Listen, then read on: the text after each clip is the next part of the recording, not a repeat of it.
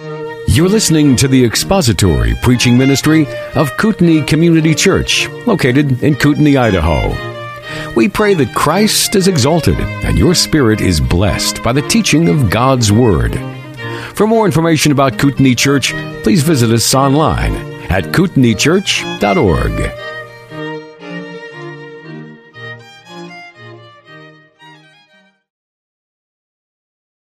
Welcome this morning.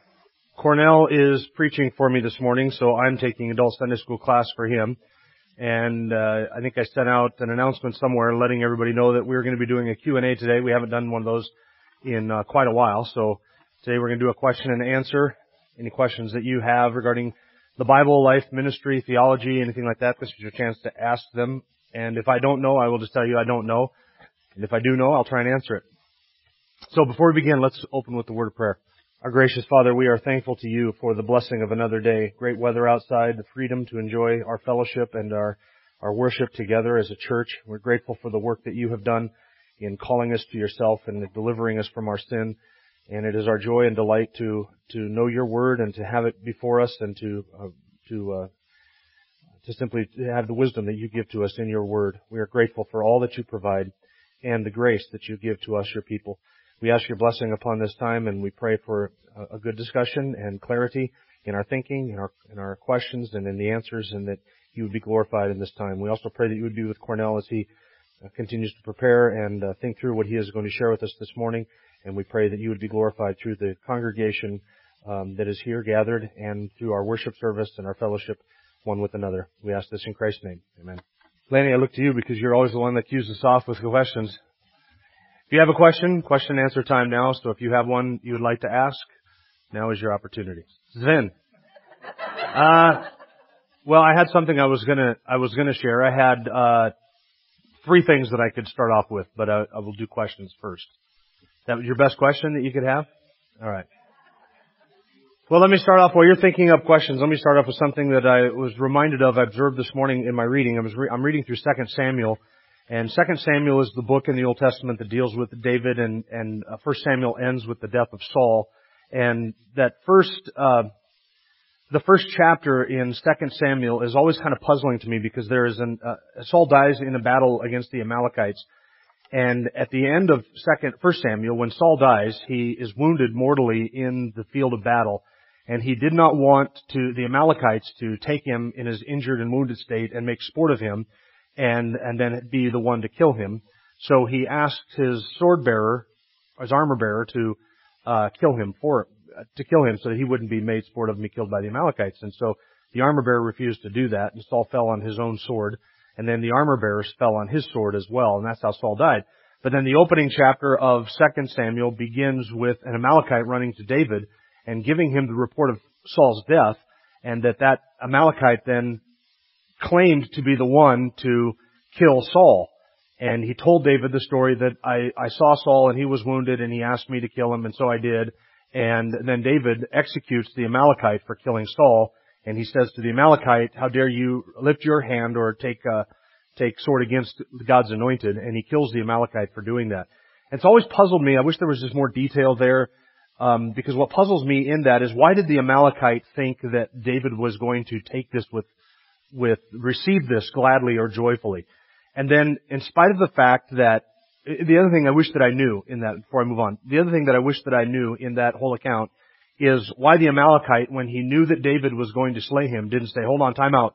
I was only trying to get the credit because I thought that you would believe me and, and that's what I think the Amalekite was after, is that he was trying to get David's favor.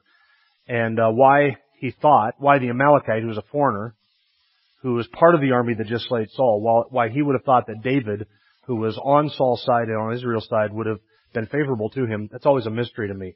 And then why David killed him is, somewhat of a mystery. And then why the Amalekite didn't confess that he didn't actually kill David. That's always been a mystery to me as well.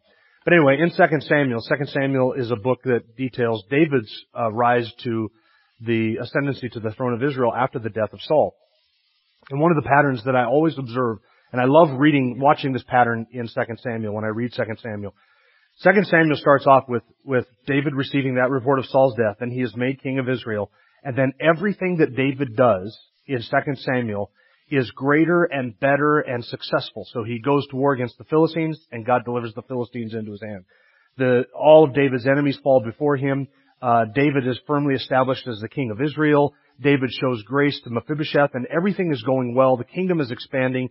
It is strong. It is wealthy. It is prosperous. Everything is prospering under David's hand until one event in 2 Samuel. Do you know what that one event is?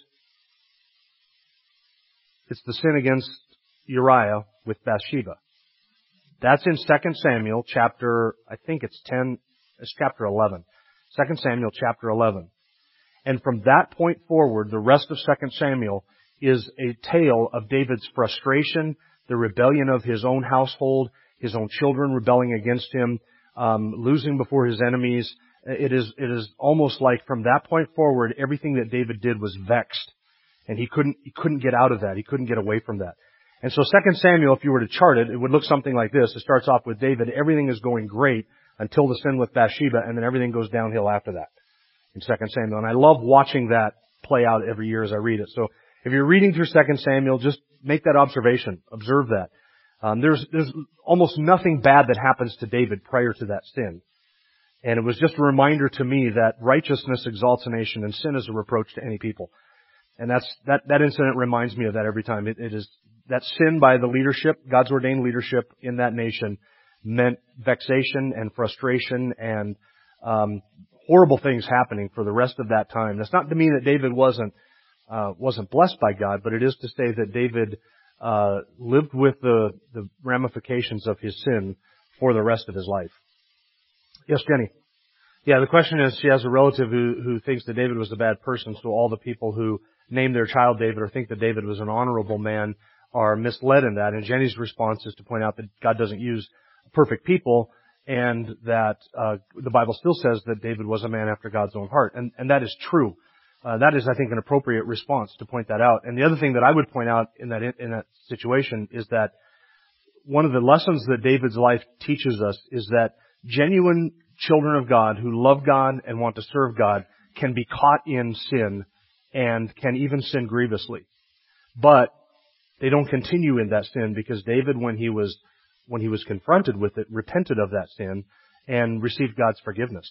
And so David is, um, David demonstrates the, David demonstrates the fact that we can, as believers, still sin, and we ought to be warned against doing that. And never to think that any kind of sin is outside of, uh, is beyond us to commit. And then also to realize that when we sin, we have an advocate with the Father. We can come to God. He will forgive even the grossest of sins. Um, but we need to follow David's model and repent.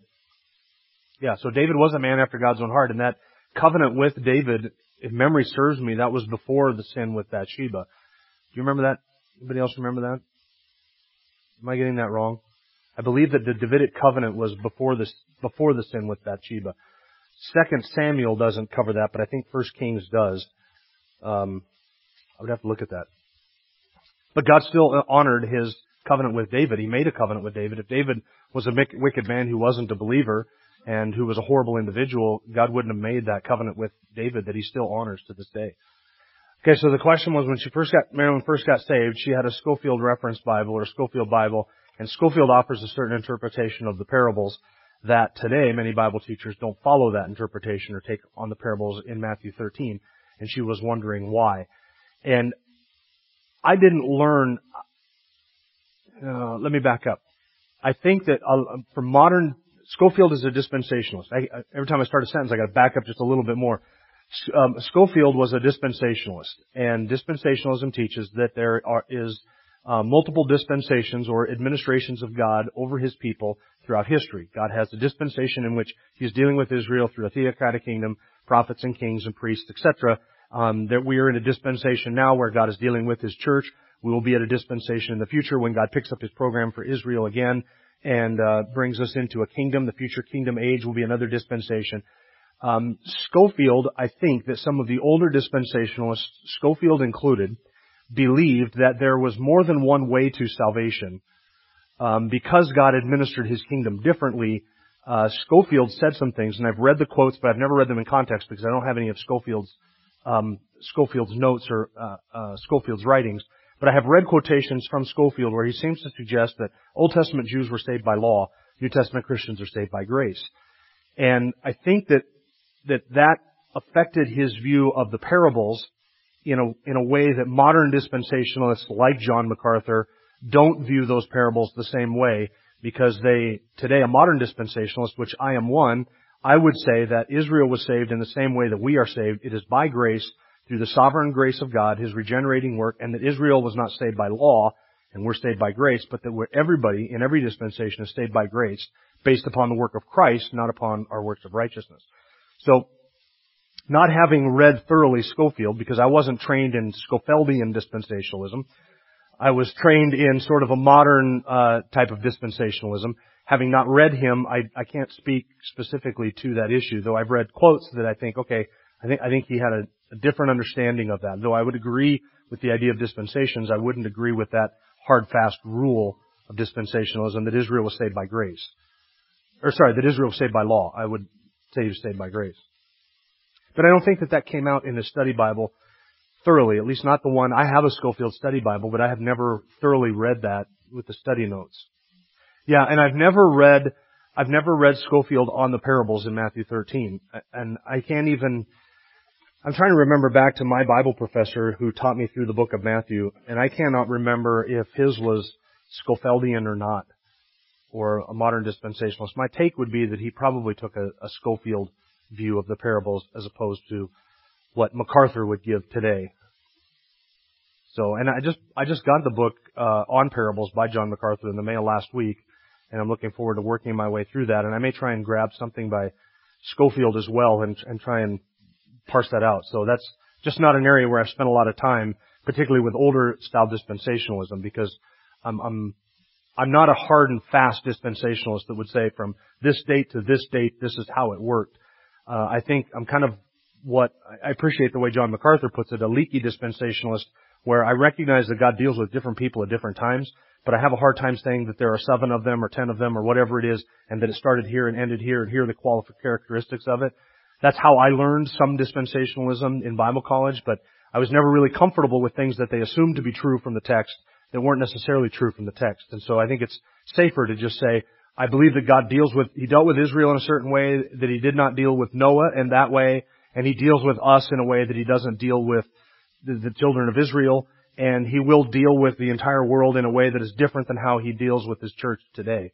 And so there, there are different ways that God administers His kingdom and His, His heavenly kingdom, and I'm content to just simply say I, I recognize that. That makes me a dispensationalist and not covenant. Uh, is dispensationalism or different? Go ahead. Yeah, I've never, I've never read Darby either, so I, I'm not like that, that's a part of that old school dispensationalism. Um, and I think that the, I think that sometimes we want to we want to say, well, if you're a dispensationalist, then you must sign on with everything John MacArthur has said, everything Darby has said, everything Scofield said, everything Ryrie says. And I'm not comfortable doing that because I, I think that my understanding of Scripture drives me to the conclusion that is the Israel and the church are not the same entity. Okay, so that means there are two, at least two dispensations. So to say that, okay, once you admit that, then you must agree with everything Darby said, I think is a, that's a, a straw man argument that tries to paint everybody with that brush. It would be like if, if I found the most extreme radical legalistic, uh, post-millennial covenant theologian who made these radical heretical things. And I said, well, if you're a covenant, if you believe in covenant, if you're a postmillennial, you, you must agree with everything this guy says. I don't, I don't think that's fair. That's not a fair argument, and I wouldn't use that. So the question is, would it be safe to say that some of the older, older pastors, teachers, and theologians had a lesser understanding than we do, and that God is revealing more to us today than He did back then? Um, I don't know that I would make that conclusion. I think I would describe it this way. I think that everybody has their spiritual blind spots. Um, you read a guy like, um, you read some of the Puritans like John Owen, and I'm just throwing out names here. John Owen. There are things that Spurgeon has said that I don't agree with. So I read a lot of Spurgeon. But so once in a while I'll come across something in Spurgeon's handling of Scripture where he will say something that this text means this, and I will have to disagree and say, no, no, that text doesn't mean that. You have drawn a conclusion here that this doesn't follow. And it might be half of his sermon. Well, that doesn't mean that I throw out everything Spurgeon wrote. Um, I think that in many in many senses we stand on the shoulders of giants today. We look at what these men have done, and everybody today, everybody then and today has their spiritual blind spots. I'm sure that 150, 200 years from now, if the Lord should tarry, there will be people who will read my messages or my book or something and say, well, hold on a second. We, this is not biblical what Jim said here in this context. And that may be true. I think if I knew what it was, I would correct it. But we all have those, those blind spots in our theological and spiritual lives. But that doesn't mean that we throw out everybody. I think we, you need to read everybody with discernment and ask the question, is this in keeping with scripture? And we stand on their shoulders in the sense that they've given us insight into scripture that I think is valuable, but we always have to check them according to scripture. And we find that, and this is true in our own context, everybody is a product of their culture and their environment and the day and age in which they live. So if you read, if you read Luther or you read Calvin or you read Spurgeon or you read John MacArthur, all of us, our theology is to a large degree, not entirely, but it is to a, noticeable measure influenced by our culture. So that if you read, for instance, J.C. Ryle, he would rail against the, any kind of a play or a theater or a talent show or anything like that as being, uh, you know, the entertainments of the devil and, and these amusements and, and entertainments that they would have, that people viewed in their day, he would have viewed those as satanic. Well, today in our day, we don't, I don't think of going to a talent show where my daughter is participating as being participating in the amusements of the devil. I don't think that. But in that culture, they did believe that. In our culture, our way of understanding how truth applies is to a large degree affected by the culture in which we live. And one of the challenges that we all face is to try and figure out where, where is my thinking affected by culture and how do I write this and make sure that it's biblically informed. And some of the blind spots that I think former teachers and theologians had was the culture in which they lived. There are things that Calvin did, for instance, that was just the way life was back then. And it wasn't necessarily that it was sinful, it's just the way that life was. And so he would say certain things and do certain things that today I wouldn't agree with. Winston Churchill? Who was it that always smoked a cigar? Spurgeon was, Spurgeon enjoyed his cigars. Yeah. Not only did he enjoy his cigars, he spoke prolifically about his enjoyment of his cigars. Well, see, that's, I mean, was Spurgeon an evil, an, an evil satanically driven individual? No, he wasn't. But in that culture, you know, uh, things were different. And so he would speak at length about his enjoyment of his cigars, and today we shake our head at that. They didn't have certain understanding of things, right? He also quit, yeah. Yeah, Justin. Yeah, they all do eventually, right? Justin. Oh yeah, that's a good distinction to make. The difference between revelation and illumination. God has given to us all the same revelation and no more than that, but the Spirit of God does illuminate, that is, give us light in our understanding of the text. And sometimes that is through teachers that we have read and theologians that we have appreciated and benefited from from the past. That's one means by which God helps give us understanding in the text. And another one is just through our own meditation, understanding of the text, looking at it in context and learning how to interpret Scripture and, and meditating on these things. Those are the means by which God gives us further illumination, but not revelation. In other words, there's no, nothing to be added to this by way of, you know, God's given us new truth. But God does continue to refine and reform our understanding of truth and our application of truth in every culture and context. That's illumination. That's not revelation. Yeah, and there are there are times when we read something in Scripture and and we don't notice it, but then we read it years later or for the hundredth time, and suddenly it slaps us across the face. And sometimes that can be because of the environment of our lives and where we're at and we're spiritually ready for this and we're thinking about something. Something has just happened and suddenly this jumps off the page and that's just part of the sanctification process. So the question is, she hears about some Catholics that um, they believe that there are certain people who are in the Catholic Church are genuinely saved, but if they are genuinely saved, they would remove themselves from that from that church. Uh, beginning with the premise that I would agree with that Catholicism is a theological cult. It's not a sociological cult, but a theological cult, meaning that Catholicism has many things about the gospel and our understanding of justification and sanctification confused and sometimes blatantly heretical. And certainly there are heretical practices within Catholicism, like praying to the saints and trusting in Mary as your co-redemptrix and even Mary worship and saint worship and different icons and statues and things like that. So th- those are all theological issues with Roman Catholicism, though they have a very orthodox understanding of the Trinity. Their understanding of the gospel is certainly uh, certainly wanting. Though I think that Roman Catholicism, and there are Roman Catholics who would do a better job of defending the Trinity than some Christians who have their view of the gospel completely correct.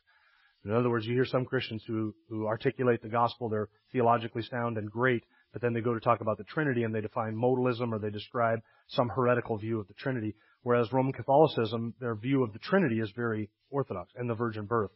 They get into problems with Mary and other, other theologies. But now to the question of if you are a Christian, is it possible to be a Christian in the Roman Catholic Church?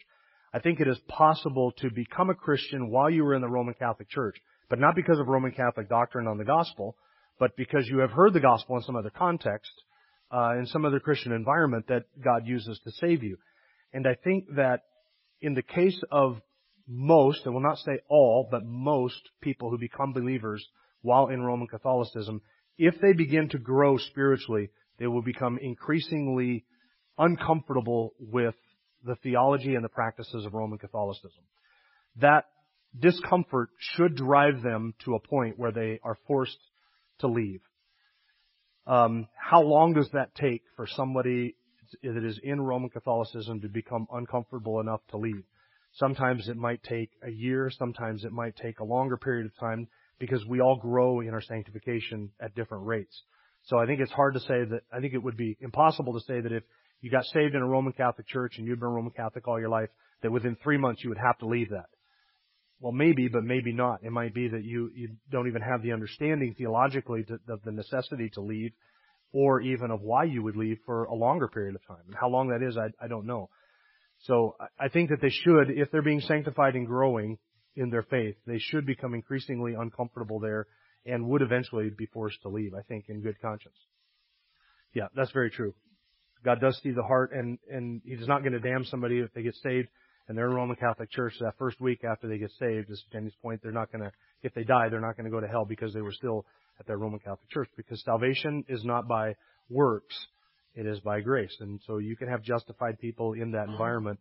But once again, you would feel driven to get out of that environment eventually. Just like if you were saved in, in any bad church. If you went to a, a bad, seeker sensitive, wingnut, entertainment based church here in town and you happen to stumble across the gospel in some context and you got saved, right? You might think for a period of time that, man, this is, this is where it's at. This is what real Christianity is. But you would begin to grow in that environment and for, you, you know nothing else other than what you're surrounded by after a period of growth and sanctification, there would come a point where you just say, I, this is really, there has to be something more than this. And I've got to get out of here because this is not right. And, uh, some, some people that happens in a year, some people it happens in 10 years. You know, it's just different growth. Uh, I'm, I'm tempted to think that it would probably take longer rather than shorter, um, because you're involved in an area where you're going to grow very slowly. If that's all that you're exposed to, you're going to grow very slowly in that environment. Okay, so this is, uh, here's the context of that. Second, uh, 2 Kings 8, verses 7 through 15. So let's just read it here. Then Elisha came to Damascus. Now Ben-Hadad, king of Aram, was sick, and it was told him, saying, The man of God has come here. The king said to Hazael, Take a gift in your hand and go to meet the man of God and inquire of the Lord by him, saying, Will I recover from this sickness? So the king sent out his servant to meet Elisha to ask, Is the king going to recover from this sickness? Verse 9, So Hazael went to meet him and took a gift in his hand, even every kind of good thing of Damascus, forty camels loads, and he came and stood before him and said, Your son, Ben-Hadad, king of Aram, has sent me to you, saying, Will I recover from this sickness?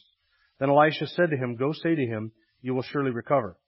But the Lord has shown me that he will certainly die. He fixed his gaze steadily on him until he was ashamed, and the man of God wept. And Hazael said, Now Hazael, remember, is the servant who came out to meet Elisha with that question from the king. Hazael said, Why does my Lord weep?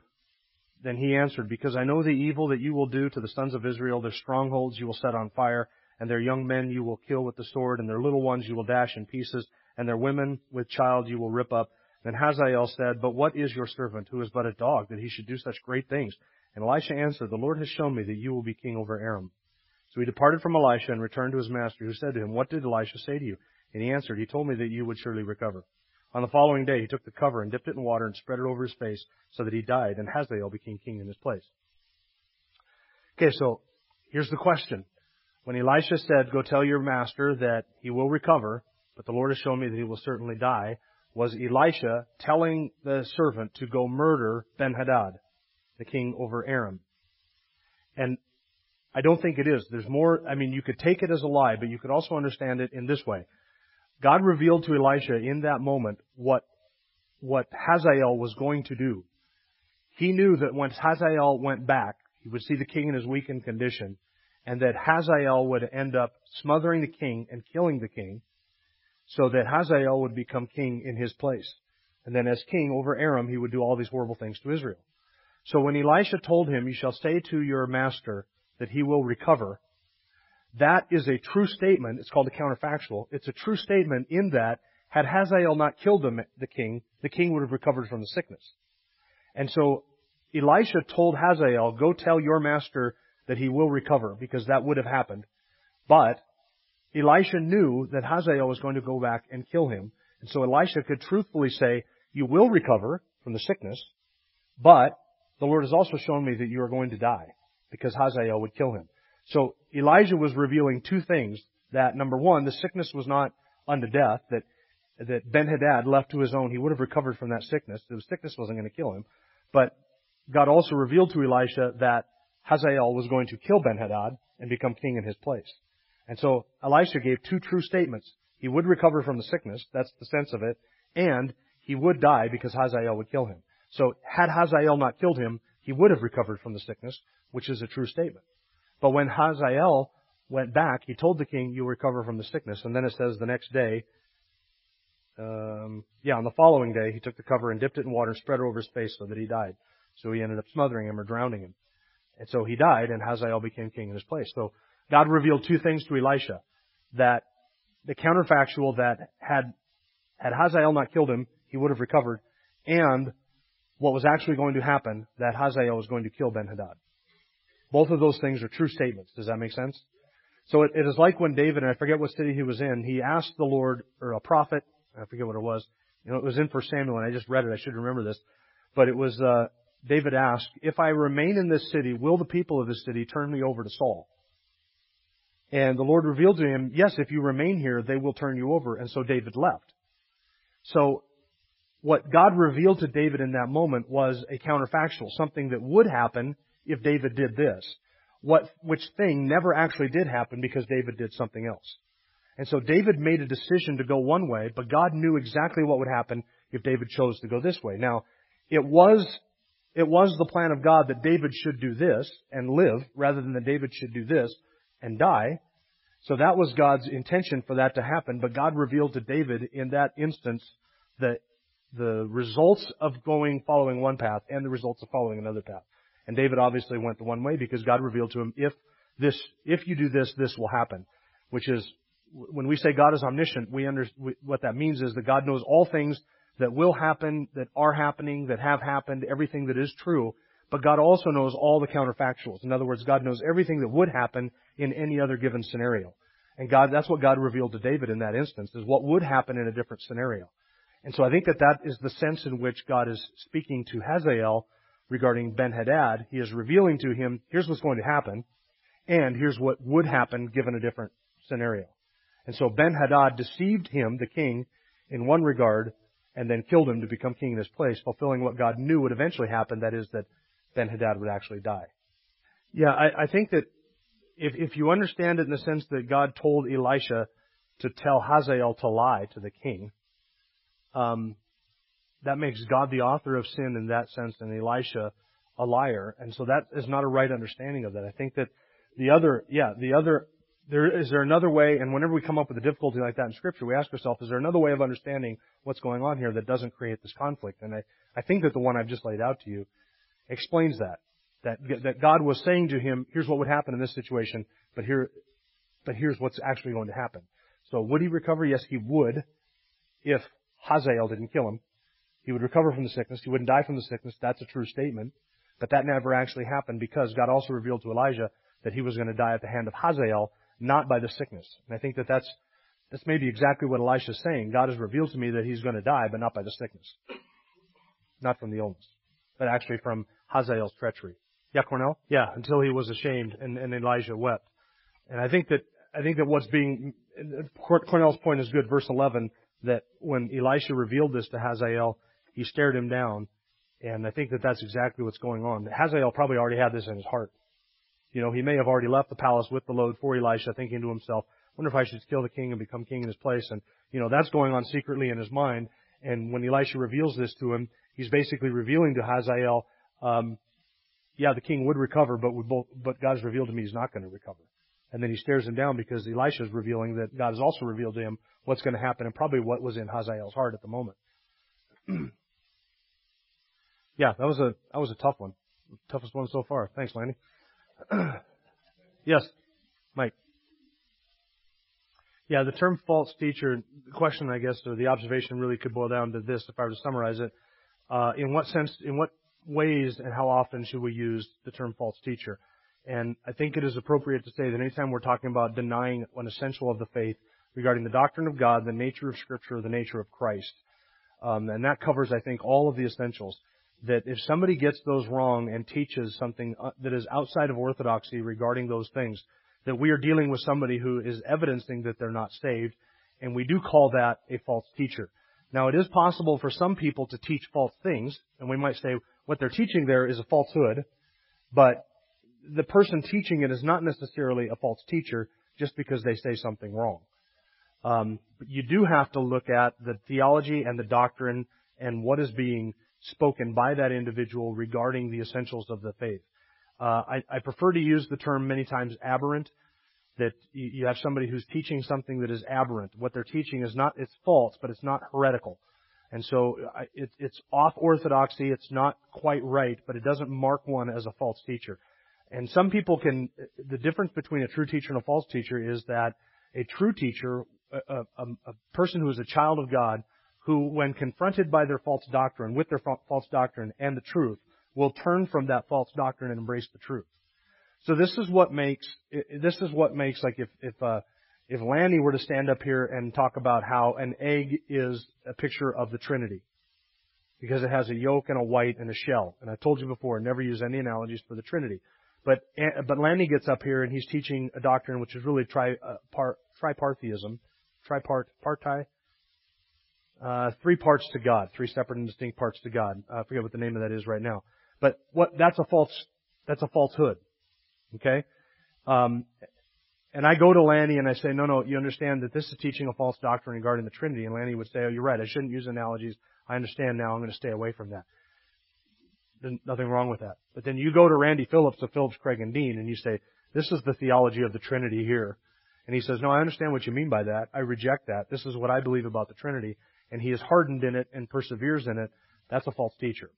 And that's, there's a difference, a huge difference between those two. Yeah, Jenny. I, I think if I had a new believer that was in that situation of, of wanting to find out the truth and, and wanting to be exposed to good teaching and having a lot of questions, I would point them to a MacArthur study Bible. I've had a Ryrie study Bible. I've had a Scofield study Bible. Uh, and for a while in our house, we had an NIV application study Bible. I, I think the MacArthur's notes and MacArthur's study Bible is the best one out there. It's, I think it's thorough. It answers the difficult questions in Scripture. It um, gives great introductions for each book of the Bible, puts it in historical context. Um, I, I don't think there's anything better out there as far as study Bibles go. Um, I, I love it. Yeah, a, a study a, a study Bible. I a lot of people when they first get saved, they want a Bible that they can read and understand, and so they'll search out something like the Amplified Bible or the, the Good News Bible, which are paraphrases, and a good solid English translation like the ESV or the NASB, I think are the, the best modern English translations. Those are the two best. And then as far as study notes and guides go, I would recommend John MacArthur's Study Bible. Not because I'm a MacArthurite or that I agree with him on every single thing that he's ever said ever and that I worship John MacArthur. That's not it. But just as far as the notes that go in there, the depth of them, uh, it's good. I, I don't want a study Bible where you read a passage and then the study note says, now how does that make you feel? Or what do you think about that? Or can you think of a time in your life when you felt abandoned like David? I don't want that garbage, right? I want explanations for the text that is thorough and solid and theological and, and grounded in truth. Uh, not ones that elicit memories or feelings from me, but ones that give me a firm understanding of, of what is true. And th- there may be things in there that are too hard for them to understand, and, the, and then you can just explain to them, look, you're not going to understand everything about the Christian faith or about God right out of the gate. You need to have a good Bible, and you need to be in a good solid church where you're hearing the Word of God preached. And then here are some teachers that you can listen to. You can listen to John MacArthur's messages for free. Phil Johnson, Alistair Begg. These are all good men who exposit Scripture and explain the truth and point them in that direction so that they can start to feed and then they will grow in grace and knowledge of Christ and, and begin to be sanctified and understand truth. All right, well, our time is up, so unless anybody has a quick question that can be answered quickly, not from Lanny, go ahead, Marilyn. The New Living Translation. Uh, I think that's a paraphrase. Do you know that, Justin? Justin says it's a paraphrase. They use the term tra- translation, but the NLT, from everything that I've read, it doesn't read or flow like what we, like the NASB or the ESV. Uh, I, yeah. Oh, then I'd have to. I'd, let me look at that because I'd have to look at that. I know it's easy to understand, but I, I think it is more dynamic equivalency rather than formal equivalency. And, and it, formal equivalency is trying to stay as close to word for word translation as you can, even if the English is choppy and difficult to understand. Formal tries to capture the idea or the essence. And so on that spectrum, you have amplified Bibles that are over on the formal transla- trans- equivalency dynamic, or sorry, uh, dynamic equivalency end of it, which is more of the paraphrases and trying to kind of capture the essence and make it really readable and understandable, even if that means sacrificing some of the literalness of it. The NIV is on that side of the spectrum. The ESV and the NASB are over on the formal equivalency side, which is the more more word for word um, and and sacrificing understandability, not in every context, but leaning towards let's just make sure that we represent what is there, not necessarily try and make it understandable to everybody. So there's that spectrum, and I think that the NLT, and I'll have to look into it and read more on it, and maybe look at your translation, is more on the dynamic equivalency. It doesn't make it a bad translation in itself. Right? The NIV is not satanic just because it's on that side of the spectrum. But the further that way you go, the less you, the further away from uh, a literal word for word translation you get. And so I, I don't know where that is at on that spectrum. Yes, Holman Christian Study Bible. Justin, do you know that? I don't know much. I've never read the Holman. I have that translation electronically, but not, I've never read it. So it's over on the formal equivalency side, but n- maybe not where the ESV is at. Okay, right. Okay, thanks for your good questions, even the difficult ones. Appreciate that. And, uh, let's close in prayer. Our Father, we are thankful for this time that we've had together and for stretching our minds and our hearts. We thank you again for your word and the clarity of it and the truthfulness of it. And we pray that anything that has been said here that is um, wrong or in error may be quickly forgotten, but that your truth may be established and be firm forever. We thank you and we trust you and we worship you today in the name of Christ our Lord and King. Amen. Thank you for listening to the latest podcast from Kootenai Church. If you'd like to learn more about Kootenai Church or to donate to our church ministry, you can do so online by visiting kootenaichurch.org. We hope you enjoyed this podcast and pray you'll join us again next time. Once again, thank you for listening.